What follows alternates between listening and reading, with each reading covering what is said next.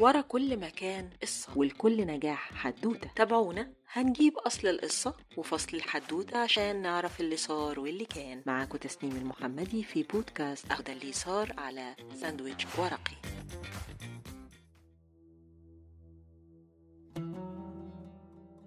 أهلا بيكم في بودكاست أهو ده اللي صار. معاكم تسنيم المحمدي من ساندويتش ورقي. كل بلد بتدور على حاجة تتفشخر بيها وسط زملاتها من البلدان المجاورة. وكل حضارة بتبقى عايزة تثبت إنها الأفضل بين كل الحضارات التانية. ده لما تكون البلد يا ولداه ما عندهاش أصلا ألف سنة حضارة على بعضها. لكن لما تيجي عند بلد زي مصر تقف انتباه وتعظيم سلام كمان. ولو مش مصدق بص كده معايا هتلاقي قصادك شارع ضارب جذوره في التاريخ. وتقدر وانت ماشي فيه متنح من الانبهار تلاقي كل طوبة بتحكي لك حكاية من حكايات الشارع ده. شارع المعز. ده أكبر وأقدم شارع في القاهرة الفاطمية وواحد من أطول شوارع مصر وأهمها. طوله 2800 متر. قبل ما حضرتك تحط رجلك فيه بخطوتك الكريمة مشي قبلك مؤرخين ورحالة وتجار عرب وفرنجة على طول التاريخ جايين من شرقها ومن غربها. شارع المعز اللي بناه جوهر الصقلي في عهد المعز لدين الله الفاطمي وسماه على اسمه. بيمتد من باب النصر والفتوح شمالا لحد باب زويلة جنوبا. وعلى الصفين وانت ماشي هتلاقي مباني معمولة على الطراز الفني الإسلامي لست عصور تاريخية. إشي فاطمي وشي أيوبي وادي مبنى هناك من العصر المملوكي ودكها عصر عثماني لحد ما توصل لعصر محمد علي باشا. مفيش في مصر كلها بطولها وعرضها شارع واحد هتلاقي فيه مباني من كل العصور دي. الرحالة اللي كانوا بيجوا مصر سموه وقتها الشارع الأعظم. ده كمان طوب الأرض فيه بيعلمنا قيمة اتمحت بأستيكة كانت موجودة زمان بين أهل مصر المحروسة. بيعلمنا التعايش وتقبل أفكار الغير حتى لو ما كانتش أفكارك. إزاي؟ تعال أما أوريك. هتلاقي المسجد اللي على يمينك ده كانت بتدرس فيه المذاهب الأربعة لأهل السنة. جنبه الخانقاوات اللي هي مباني اتبنت للصوفية للتعبد. وكالعادة المصريين لما كلمة تتقل على لسانهم يلووها لكلمة على مزاجهم فسموها الخنكة. هتلاقي هنا كتاتيب بتعلم الأطفال القرآن والقراءة والكتابة. وطول ما أنت ماشي يا مؤمن أسبلة جمع سبيل تروي منها عطشك. عندك كمان البيمارستان اللي هي المستشفيات اللي بتعالج المرضى اللي أمراضهم معدية ويخرجوا منها معاهم دواء وفلوس ولبس عشان يبدأوا حياة جديدة وسط المجتمع. زمان الله على دي كلمة زمان كان بيجي الشارع ده تجار على كل لون يا باتيستا. مش شام ومن العراق ومن أفريقيا كانوا بيجوا للوكالات اللي مالية الشارع على الجنبين وفيها من خيرات الله كلها.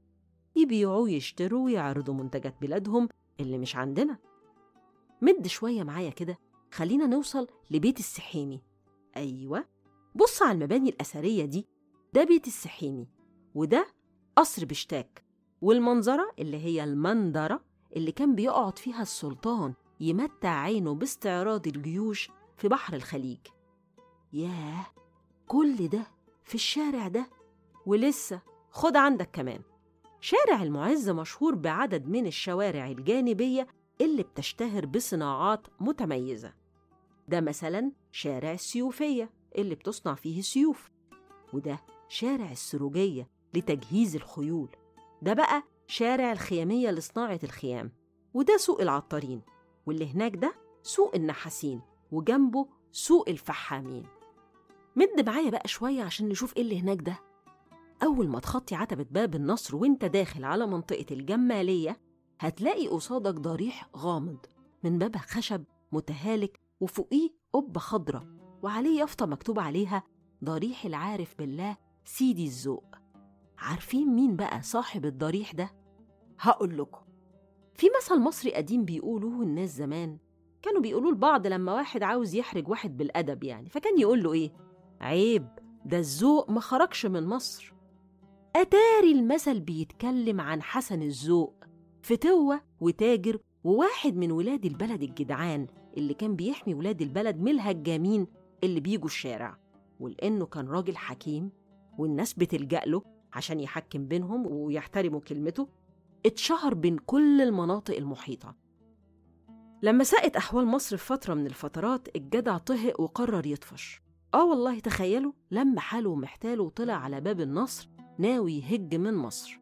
وعلى عتبة بابها طلع السر الإلهي وسط أهله وناسه وولاد حتته اللي خرجوا وراه يترجوه ما يمشيش. فجأة وقع من طوله ومات على بابها.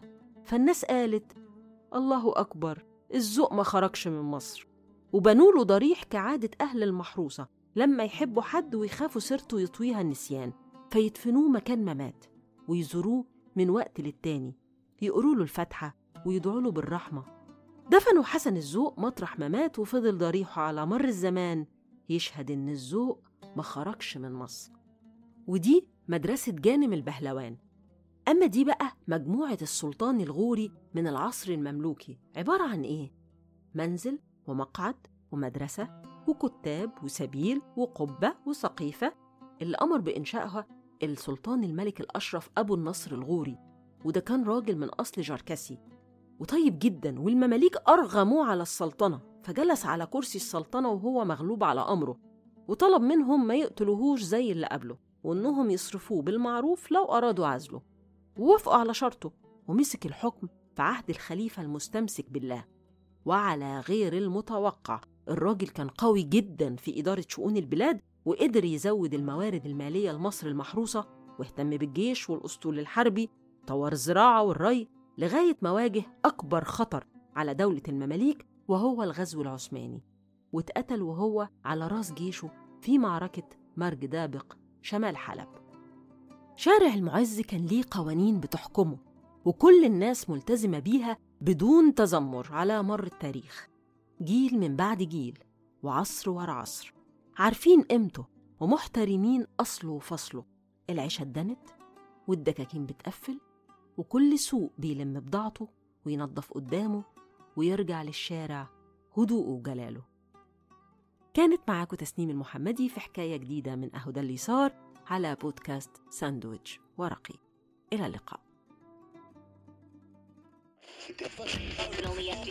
ورا كل مكان قصة والكل نجاح حدوتة. تابعونا؟ هنجيب أصل القصة وفصل الحدوتة عشان نعرف اللي صار واللي كان. معاكم تسنيم المحمدي في بودكاست ده اللي صار على ساندويتش ورقي.